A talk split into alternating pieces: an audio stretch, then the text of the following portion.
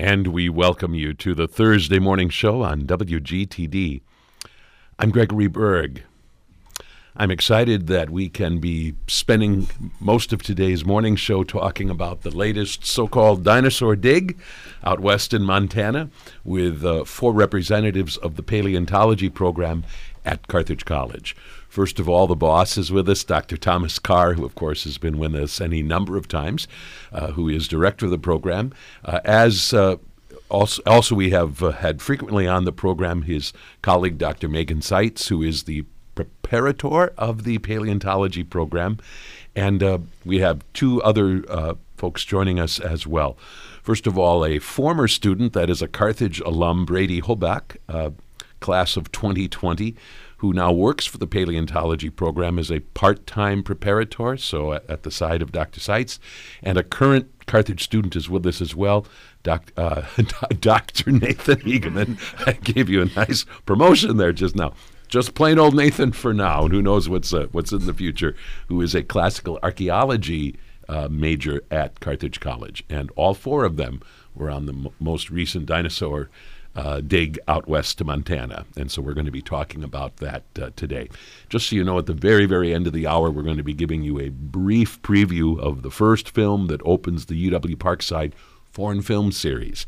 That film opens tonight, but we'll spend most of the hour with our friends, uh, the dinosaurs, and uh, with these four guests. We welcome all of you to the morning show. Glad Thank you're you. here. Dr. Carr, sketch for us the history of the paleontology program and specifically how long uh, you and uh, students and colleagues have been uh, making this trip out west to Montana. Right. So back in 2004, I was hired by the college to start a paleontology program, uh, which would consisted of three major uh, aspects: fieldwork, uh, an active lab, and also an academic program at the college. And so I hit the ground running. Uh, I started the field program in 2006, and on the heels of that, you know, activities in the lab also started. And I formulated a slew of courses to teach students, and uh, I think we've been in pretty good shape since then. Uh, we're growing in terms of the number of students that we attract. Uh, this year we have a total of 10 students, and uh, that is an increase over the past several years. So I think we're doing quite well uh, academically in terms of you know the academic program, but also scientifically. There is a pretty big scientific return with the number of and types of fossils that we find from year to year. Very good. Explain this site out west, which has been the, the focus of some of these uh, field expeditions that have occurred over the years. Right, so we collect on public lands in southeastern Montana, and so we're there with you know, we're permitted to collect fossils and dig them out of the ground. Uh, those public lands are regulated by the Bureau Bureau of Land Management, or you know, the BLM for short. And um, it's we have the American West is divided into a, a checkerboard of, of public land, private land, and state land. And most of what we collect on are many square miles of continuous BLM land, but there's also a few patches to the west of that that we've started to explore in the last couple years, and which have turned up some interesting things. So tell us uh, exactly how many times you have been to this particular site, and what kind of determines that calendar. Well, the the lands include exposures of of badlands of a very specific slice of time in Earth's history, and that's the last million years of the age of dinosaurs. Uh, these are terrestrial river deposits, collectively called the Hell Creek Formation, and so there's fossils of the classic Hell Creek dinosaurs: T. rex, Triceratops, Edmontosaurus, Pachycephalosaurus, Ankylosaurus, and also just the whole fauna is there too: crocodiles, fish, turtles, you name it, and plants. Uh, we actually have a collaboration with Northern Illinois University, where uh, scientists there uh, comes out and collects plant fossils. So we're getting a really very detailed snapshot of the last million years uh, throughout the entire section. And so our goal is to understand exactly what was happening in our area 66 to 67 million years ago and how that compares regionally. So, are you able to go nearly every summer And typically, how long are these uh, exhibitions? Uh, so we're on for two years and off for a year, and that tracks the, my J term schedule. so, uh, so we're off in 23, and we're back in 24 and 25, and then just that pattern repeats. And I think this field season was my 14th. Yeah, my 14th. And what did COVID do to that that timetable, if anything? Nothing at all, because when COVID hit, that was our year off. Ah. So we didn't really miss a step at all. So the timing uh, on that aspect did work out. Of mm course, not for really anything else. Very good. Well, I'm glad there was some silver lining someplace in that in that year. Uh, Dr. Megan Seitz, who is you are the preparator, and uh, remind our listeners, uh, including any who not heard any of our previous conversations, what's wrapped up in that term. The interesting thing about dinosaurs is that they've been in the ground for millions and millions of years, and we find them and they're wonderful. But they're not always in the greatest of conditions when we find them. Sometimes we find them just in time. Erosion is definitely ongoing in Montana. It's a very active environment with wind and rain and snow and sleet. So when we are lucky enough to find a dinosaur fossil, we often need to take very tender, loving care of it. So once it comes back to Kenosha, to the museum, a lot of the bones need to be cleaned, and some of them need to be either put back together or stabilized so that they stay together. And that's a preparator's main job is to take care of the fossils, both fixing them if they need it and just making sure that they stay in good condition. And that might mean using light manual tools, brushes, gentle picks. Um, we use a machine called an air abrasion that kind of sandblasts gently with a, a fine powder um, to take care of the lighter weight but uh, or thinner layers of rock. And then we also use several kinds of chemicals to help keep the fossils together, and some archival materials, so acid-free cardboard, for example, um, some special foam to cushion the fossils and keep them stable. Mm no small matter, and I'm sure it's meticulous work that requires a lot of patience. And I know that now you have a uh, part-time assistant who makes a difference. Do you want to just say a quick word about Brady before we meet him? Sure. Well, as you said, Brady is a Carthage alum, and as a student, he did some volunteer work with some turtles. So it's not just dinosaurs. We've collect lots of different animals to understand the entirety of the environment as best we can. And Brady did a research project on turtles and then started volunteering also as a, a person in the lab doing this kind of prep work, whether on the turtles, dinosaurs, anything else we might throw at him. And since we've been going out for so many years, we collect a lot of fossils, and it takes time. It takes real time to do all that cleaning and preserving and stabilizing. And so we've had a backlog of materials from previous years that have just been sitting, waiting for attention. And although I do a lot of work, I can't do everything, and neither can all the volunteers. And so having an assistant makes a big difference there. Very good. And that assistant again is Brady Holbach. So, Brady, tell us a little bit about what prompted your initial interest in all of this as a, as a Carthage student. I mean, did you come to Carthage with an eye towards participating in the paleontology program, or was it for another reason? Um, yeah, when I initially went to or went looking for colleges, um, Carthage was definitely my main um, focus simply because um, I still wanted to stay in state. I was still a bit nervous about going out of state, paying the extra money for that. So, Carthage having this paleontology program was an absolute um, excitement for me to have because there are very few paleo programs um, within Wisconsin. You have Carthage, you have Madison, and a little bit with Milwaukee, but that's about it. So, to have a smaller school where I could really focus in on the subject matter was absolutely perfect for me, and I'm so glad I got to be a part of it. Excellent. When you undertook this, did you have much in the way of interest and or even understanding or awareness of the work that a preparator does or has that been one of the things that you've really learned after beginning all this so i knew um, what a preparator kind of did but i had never actually done any of that work i was from um, the middle of Wisconsin in Portage, uh, where paleontology is not very well known. I was known as the dinosaur guy around town. That's how that's how well known it was. So coming to Carthage was just a brand new experience for me in terms of actually learning and understanding what the actual work goes into with both paleontology, being a fossil preparator, and as of recently, more in terms of collection management and how that works. Excellent. Good. Well, and we'll hear a little more uh, later on about uh, specifically the work that uh, that you and Dr. Seitz do uh, at some of the most interesting uh, information that we've gotten from these in, uh, these interviews. I do want to bring in our, our, our, fourth guest as well, Nathan um, Higeman. Am I saying that correctly? Uh, Higeman. Okay, uh, from uh, originally from Michigan. Uh, it sounds like what drew you to Carthage was not specifically paleontology, but something uh, maybe somewhat related. Tell us what brought you to Carthage, and and then how you found your way into the paleontology program. Well, what brought me to Carthage was I was looking for a place where I could get field experience because I what I wanted to do was archaeology. So I wanted to go abroad and you know, dig up some Roman ruin, something like that. And a lot of places didn't have anything like that, but then once I found Carthage, it's like, this is exactly what I needed or wanted. So that's why I came to Carthage. And what was the next question? Uh, uh the what? How did you find your way then into paleontology? Oh, thank you. Yeah.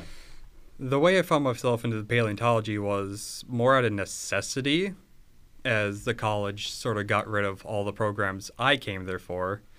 So, but once I, you know, it wasn't any contest because I kind of wanted to do both things. I wanted to go to France to dig up Roman ruins. I also wanted to go to Montana to dig up dinosaurs because dinosaurs are always cool. but yeah, that's how I f- found my way into the paleontology program was you know, out of necessity because I needed the credits for my classes. And, and, and I suppose it, it was kind of the, the next best thing to what yes. your initial interest had been. Yes. Very good. Dr. Carr, when we look at the paleontology programs and these field expeditions, especially that, that, that occur out west, uh, how many students and participants are we talking about who are really officially a part of the program versus others who kind of come from other academic disciplines or more as, in a sense, from just out of amateur interest, so to speak? Right. So the field program is divided into two parts. The front end, the first two weeks, is uh, the field course that Dr. Seitz and I co lead. And basically, our numbers are capped by the house that we rent. And so there's a capacity there of, of 15. And so you know, we'll have maybe uh, 13 or a dozen people, whether students or volunteers, at any one time. Um, our paleontology track students do take the field course, and they take that once. And then in succeeding years, they often return as volunteers.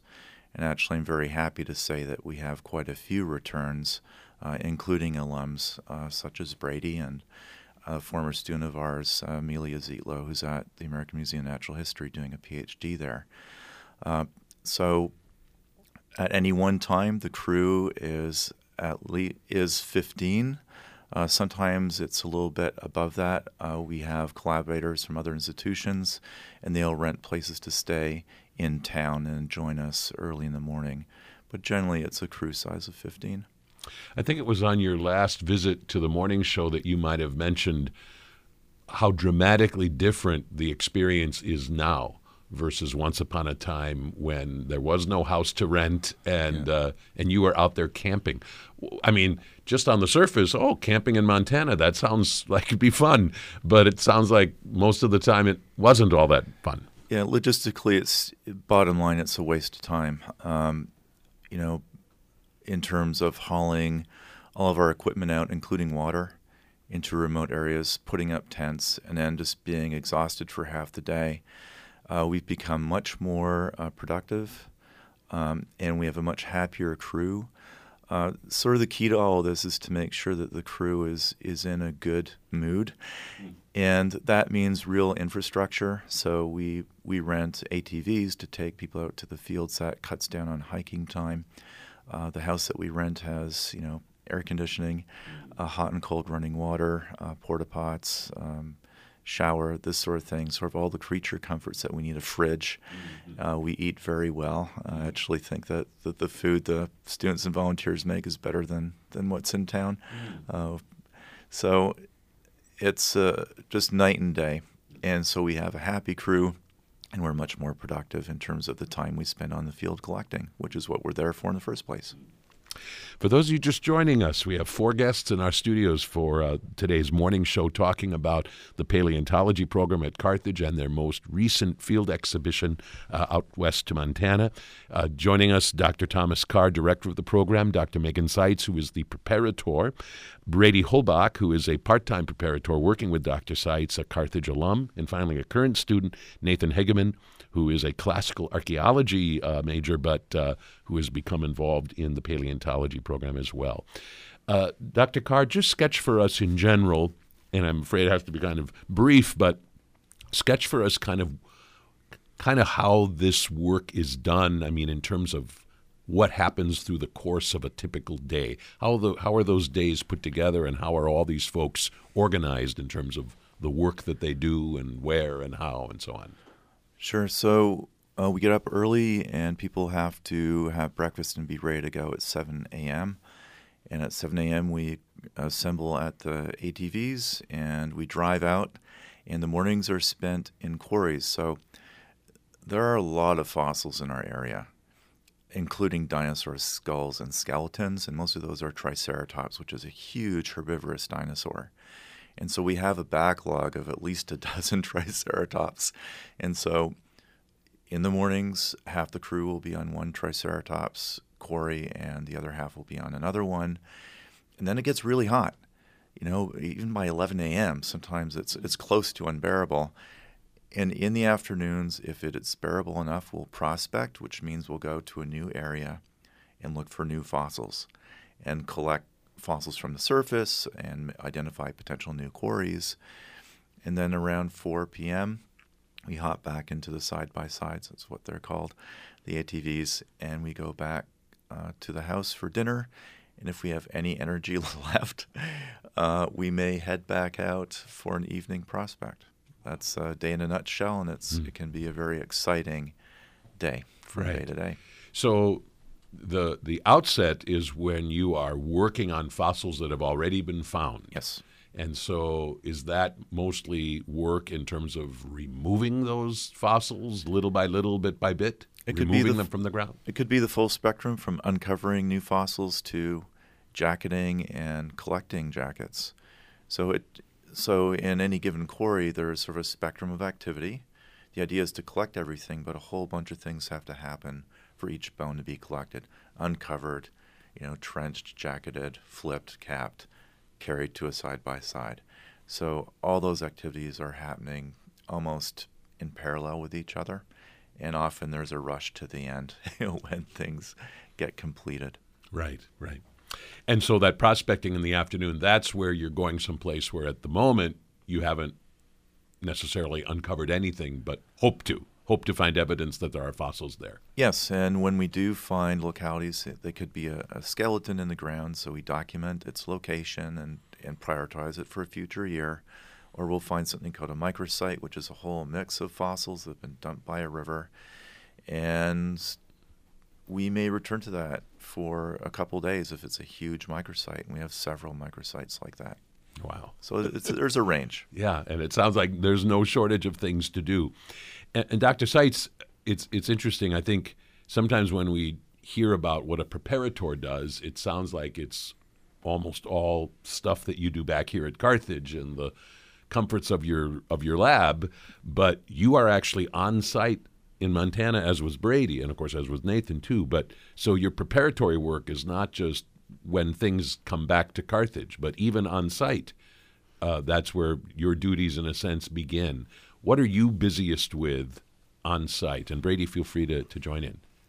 Yes, so since we have such a large crew, we can't all work at the same place at the same time. So, as Dr. Carr said, we usually run at least two quarries, and if we're prospecting, we're usually going to at least two places, maybe with half the crew or perhaps a third of the crew if Brady's leading the third one, maybe. So it, as you said, it does start in the field, and it, it's a real benefit to have people who are who have been in the lab but have also been in the field, because then you see it from start to finish. You maybe know what areas of the fossil might be in most danger. Perhaps it was exposed um, first by the wind and the rain. Perhaps there was a sagebrush growing up out of it, and there might be some roots embedded in the fossil. Um, that happens a lot more often than I'd like. Mm-hmm. they're, they're, very stubborn. Um, so we do some initial preservation out in the field. There's only so much we can do because of not having the proper tools and equipment, and also the wind. it tends to blow the dirt right out of the crevice that I just brushed the dirt out of. Thank you very much, wind. So, but we do our best, and we at least do some initial preservation. We have some gentler glues that can be easily removed. So if they do get dirt and dust blown into them while in Montana, we can remove it back in the lab but we'll start that process so that the bone is as stabilized as possible before we bring it back. Very good. Yeah, I can see if you didn't do that, then all kinds of nasty things could happen just uh, in, in, in the long long journey home. Yes. Brady, uh, tell us what some of the most challenging aspects are of this purport, pre- preparatory work done on site. Um, on site, probably the biggest challenge that most people don't really try to think of at first is just the fact that um, when you do find a bone in the ground, the first thing you the first thing you want to do and can only think of is just I want to get this out. But you have to refrain and hold back that feeling of just trying to remove this as fast as possible and just slowly go about um, uncovering it and um, solidifying it with like paraloid or a type of uh, dissolvable dissolvable plastic to keep it um, safe. So you have to really focus on just being mindful that this is a very fragile object. This is something you can't just rush into, take out, and say, like, look what I found. um, it's a wonderful feeling once it is out, but you have to um, keep stock of what you need to do at the time, which is just slowly uncover, um, protect it where it needs it, and also keep sure make sure that you have a proper pedestal when taking it out. Otherwise, if you just get it where there's barely any dirt underneath it, it could very likely fall out of the jacket when you try to flip it. Wow. And so we're talking about all kinds of time. I suppose even with a relatively small bit of bone, and I suppose most of what you're dealing with are pretty small pieces, right? So, I mean, it can range. Sometimes you have bones that are a couple feet long. Sometimes you have things that are just like six inches that could fit in the palm of your hand. And in either case, you need to keep that level of mindfulness and dedication to properly cleaning it and protecting it. Um, otherwise, you might have just bone rubble at the very end. Mm, wow. So, Nathan, was this your first f- field exhibition out to Montana? Yes, it was.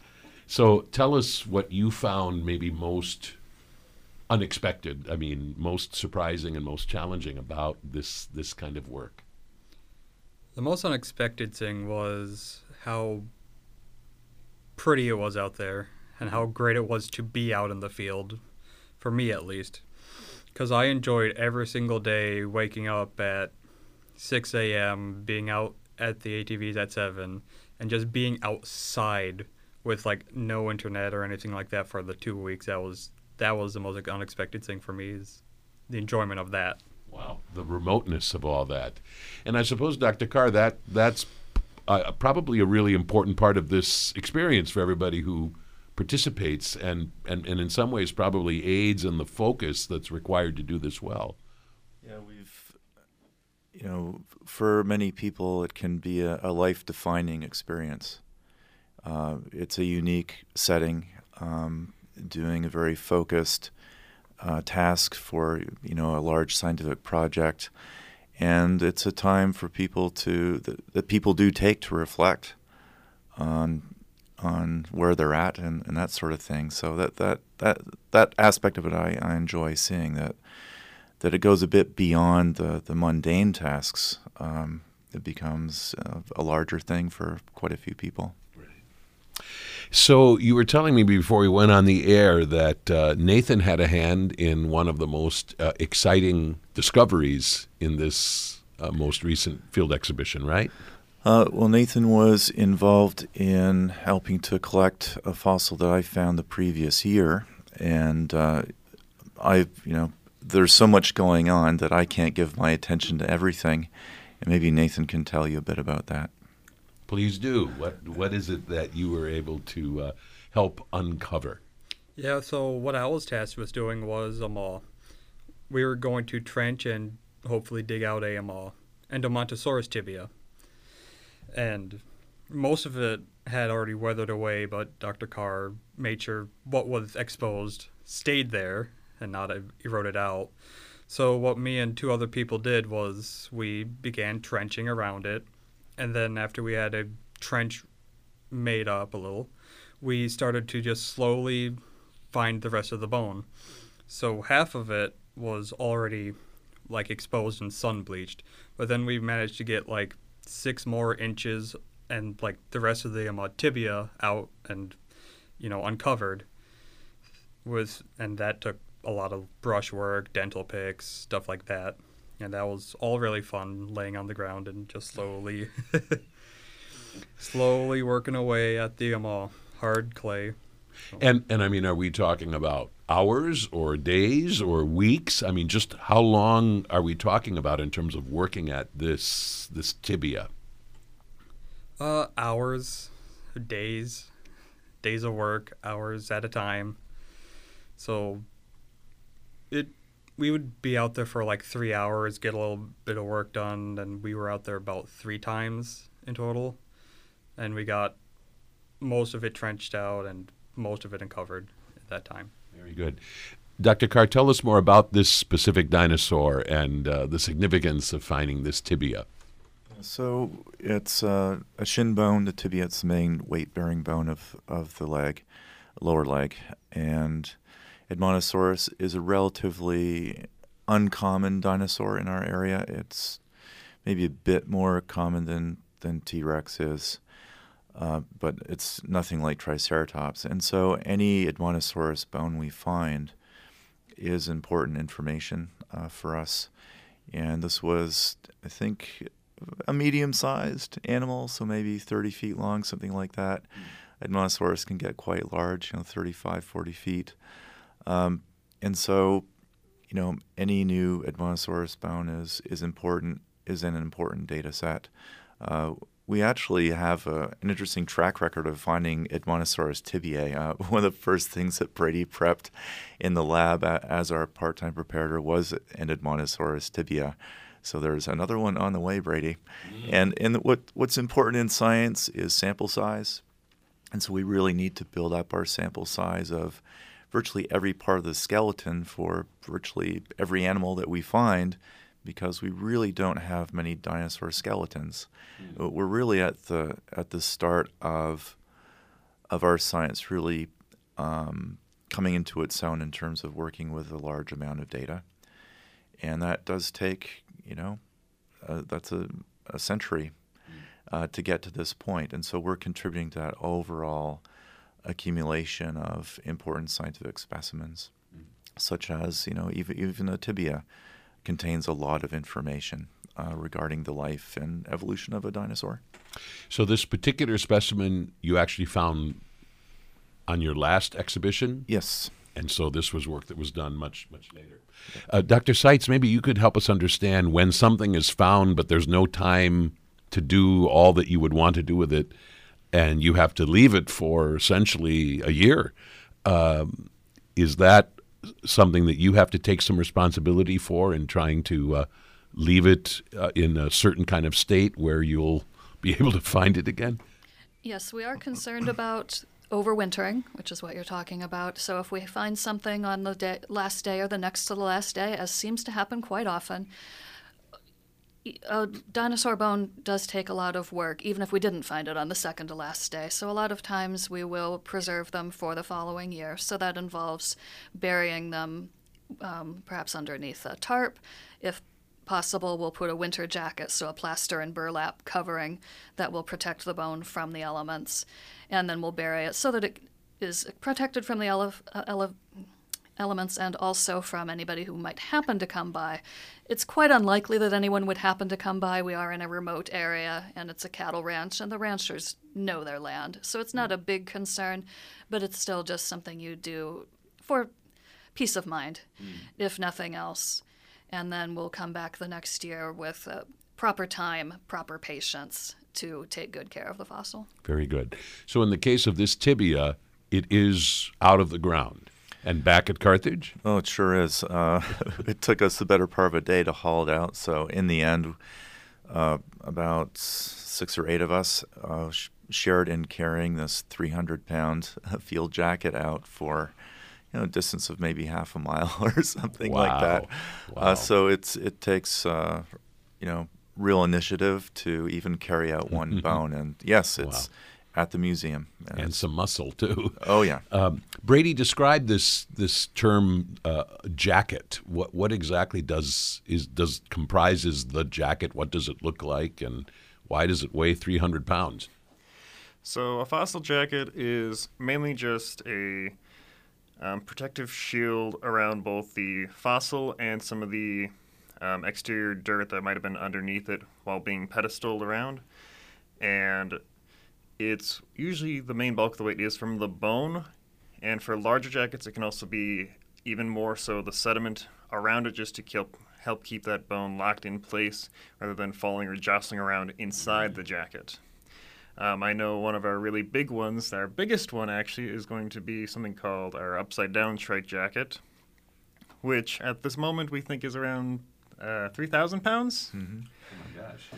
Yeah, so we're looking to find some funding and try to get that um, airlifted out for 2024 and brought back to the lab. It is a nearly complete uh, Triceratops skull, so we're looking forward to that in the future. So that jacket is back in Montana. yeah. It's um, yes, it is jacketed and it is buried, and and I'm currently trying to uh, arrange a helicopter lift to get it out of there because it's the largest jacket we've we've ever made. It's one of our largest specimens. We have carried out large jackets before, but nothing like this. And I mean, it took six people on one 300 pound jacket. Carrying out a 3,000 pound jacket is just unimaginable. So we really need to do uh, go heavy duty on this. Wow. Well, neat problem, neat challenge to have. It For is. sure. It's a good problem to have. Great. Nathan, I want to return to you for a moment. This meticulous work that you did on the, the tibia of this uh, duck-billed dinosaur that we were talking about earlier. Uh, what exactly is happening? I mean, how how are you interacting with this bone? With what kind of tools? Uh, I mean, what what does it take to extricate something like that out of the ground with the care that Brady was talking about earlier?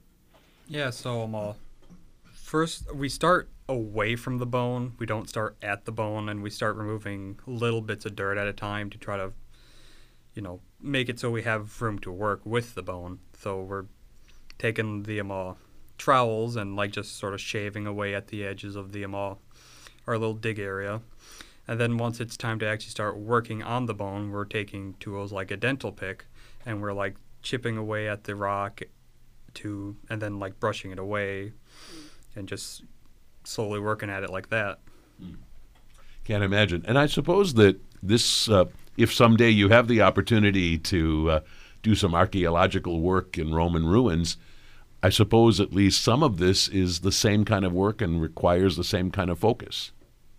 It certainly does, and what I imagine with uh, Roman stuff, it's going to be a lot easier because I don't have to be working through the um, uh, hard stone and clay like I did in Montana. It should be mostly dirt that can easily just get removed with a trowel or some other tool. There you go. So you've, you've started at the top in this field. Very good.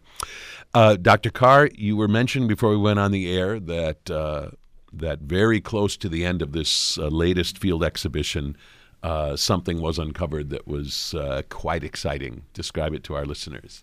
Yeah, on, on the second last day, a small group, uh, myself and three volunteers, uh, went to an area that we've never been to before, and I wanted to just pick up everything that that's there, just to get a sense of, you know, of of this area.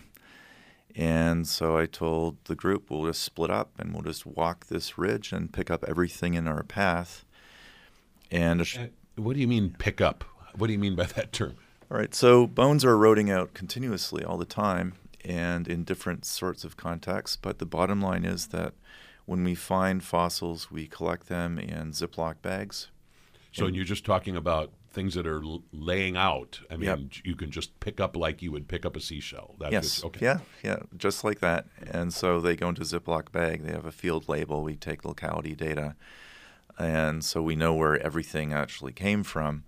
And one of my volunteers radioed me and said, "Dr. Carr, I found this bone. It's in pieces. Uh, what do I do?" And I said, "Well, just photograph it and bag it, and then you know, and then everything will be fine." And I continued on my way, and I noticed uh, a while later that my volunteer was still in the same spot, and which was interesting. I thought, okay, he's probably picked up a few more things on that hill. Uh, so the day passed. We, left the area. It was very hard to reach. It's an arduous hike, and that evening after dinner, uh, Mason said, "Dr. Carr, I'd like you to look at what I picked up because these things have shapes." And he handed me this gallon Ziploc bag full of fragments, which I wasn't expecting. And the first thing I picked out was, or pulled out, was a couple fragments of the ankle end of a juvenile T Rex. And I didn't say anything because I just you just don't expect that. And so I thought I can't this cannot be what I think it is. And I reached in again, I pulled out uh, an ankle bone or part of an ankle bone, reached in and put out more parts of that. And I can and then I just said, well, you know, I've there's something happening here, so I dumped the whole bag out. And at the end of the day, uh, what was in the bag was fragments of three leg bones, all from the same side, from the same individual animal. At least a few fragments of vertebra of the same type of animal.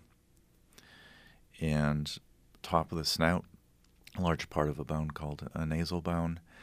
And Brady most recently found among the fragments a, a bit of tooth. And so, all told, what we have is a sample of the parts, all the major parts of a single skeleton of one individual from one spot of a juvenile T Rex, uh, probably 10, 11 years old, 20 feet long. And I asked my volunteer, um, Did you see anything else? Like, was their bone eroding out actively? That's our term for a bone that's, you know, sticking out of the ground and, and eroding and fragmenting. And uh, Mason said he didn't see anything else, um, but who knows? And, you know, our hope is that this is just the start of this animal eroding out. The worst case is this is the last of it. But one of the ankle bones looks like it just came out of the ground.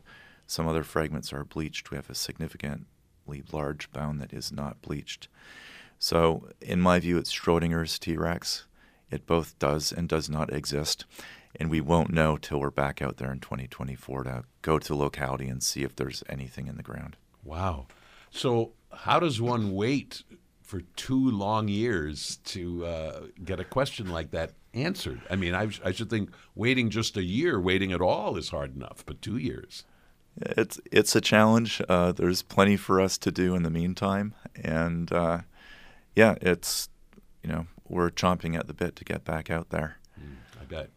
So, in the meantime, Dr. Seitz and Brady Holbach, uh, what are you busy doing uh, in your in your lab?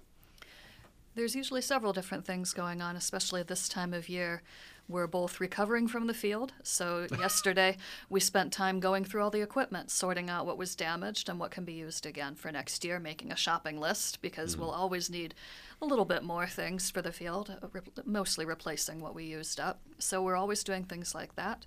We are getting started to have students in the lab, so both from Carthage, sometimes Parkside, other schools in the area, or just me- uh, members of the community will volunteer in the lab. So we're getting started with that. And then we will also be going through what we found at the uh, throughout this field season. So, as Dr. Carr mentioned, sometimes we know what we found in the field because we saw it when we were there or when someone brought it back. But it's a big crew. We cover a big area. Dr. Carr and I can't see everything, can't process everything. So we usually spend a significant part of the fall sorting through all of those gallon Ziploc bags of who knows what amazing things someone might have found and not fully realized what they had. So we might find little bits of crocodile, turtle, fish, hopefully many even more dinosaurs, and that might influence what we focus on the next time we're back in Montana. So there's a, a, lot of different jobs to do, and a lot of them we're just getting started on now. Wow. And in particular, I should think that that matter of identification is is incredibly challenging. It's a bit of a learning curve, certainly, and the more we see, the more we start to recognize. So both Dr. Carr and I can tell turtle shell at a glance, and mm. fish scales are easy, and teeth are really easy a lot of bones come back broken, so you may only have one end of the bone, and you might have an idea of what it is. Perhaps you can narrow it down to a leg bone of a lizard. But which leg bone or which lizard, maybe we're not so sure, so we might photograph it or send it to an expert in that particular animal. And we do our best, and at least we know to some degree what we have. Very good. So, Brady, how long have you been hard at work at Carthage as, uh, as part time preparator? So I started as a part-time preparator back in March of this year, so 2022. Um, but I've been volunteering, um, helping out as a as a volunteer preparator since I believe um, fall of 2018. Hmm. I believe that was just after my first dig season. Sounds about right. Yeah. Very good. So is this something that you really hope to devote most or all of your professional life to, or do you have other aspirations? Um, after doing this for a while now, I actually have come to really like doing this, and it is something I want to focus on and make a job out of. But I still want to um, continue my education and um, get like either a master's and doctorate in paleontology and further my understanding. Um, but I might um, venture into more like collections management or just general uh, museum curatorship for an actual career. Yeah, very good. And how about you, Nathan Hegeman, uh, who you are senior, so soon to graduate? What are your professional aspirations after this? And do dinosaurs figure at all in those uh, plans or dreams? Uh, dinosaurs definitely do figure as, but more as volunteer work because my professional work would be all in archaeology. And what I plan on doing is go straight for my master's and start traveling abroad. Mm, can't wait. Well, we hope that that uh, that works out for you very well. And in, in, the meantime, it was great to meet you today, and of course, wonderful to get caught up on yet another exciting field exhibition out to Montana by the paleontology program at Carthage, led by Dr. Thomas Carr and Dr. Megan Seitz and Brady Holbach and Nathan Hegeman. Great to have all three of you today on the morning show. We really appreciate and wish all of you well with your further exploits. Thank you very much. Thank you. you. Thank you. And we'll have part two in just a moment here on WGTD. And to finish out the hour, we're going to be talking about what is the initial offering in UW Parkside's foreign film series. And we're going to be talking with uh, Professor uh, Joseph Benson, Associate Professor of Literature and Languages at UW Parkside and uh, the new coordinator of the foreign film series, uh, Norm Cloutier, who led it with such distinction for, I think, f- nearly 40 years, uh, stepped down uh, this past spring. So, anyway, we uh, next week we'll talk about the whole season, but today, in just these uh, few minutes that remain in the hour, we're going to be talking about opening night of this year's foreign film series. Professor Benson, first of all, welcome back to the morning show. Thank you. Yeah, good to be here. Good to have you here. So uh, the film series opens up tonight with a film uh, from Japan that sounds really, really interesting. Tell our listeners about it. Yeah, yeah. So yeah, tonight is uh, opening night at 7:30. Uh, folks uh, who haven't gotten season passes uh, can certainly come to that f- uh, first film and, and get an order form for the season passes, or that they can go online um, uh, uh, Foreign Film Series. I can still get a season pass. Uh, we got a great lineup this year, 14 films. And yeah, starting off uh, big here with uh, Drive My Car, um, which was the um, uh, won the Academy Award um, last year for best foreign film. Uh, checks in at 179 minutes, so uh, might pack a lunch uh, on this one. um, but yeah, it um, uh, super uh, well uh, received um, and is really kind of a meditation on uh, mourning uh, and uh, loss. out of Japan, so I don't want to give too too much away, but but like like I said, it's probably maybe the, the film with the most amount of acclaim last year. It was up for I think four Academy Awards, including Best Director to. Um, uh, Ryusuke Hamaguchi.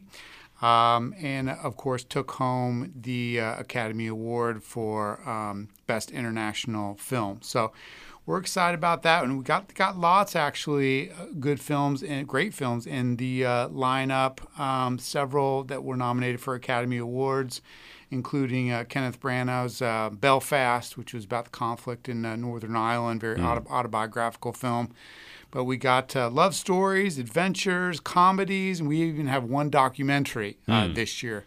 And one of the things we should mention is that uh, the Foreign Film Series is back in the theater, so to speak. I mean, where it all began, of course, thanks to COVID. For a while, the Foreign Film Series could only be experienced virtually and no longer. Right, that's a big deal. Uh, so we went back partially last year uh, or last uh, season uh, for the second half, but we're in uh, full full theater, full cinema mode uh, this year for all 14 films. Uh, seven in the fall and then seven in the spring. So we're we're really excited about that. So this first film, uh, again called Drive My Car from Japan.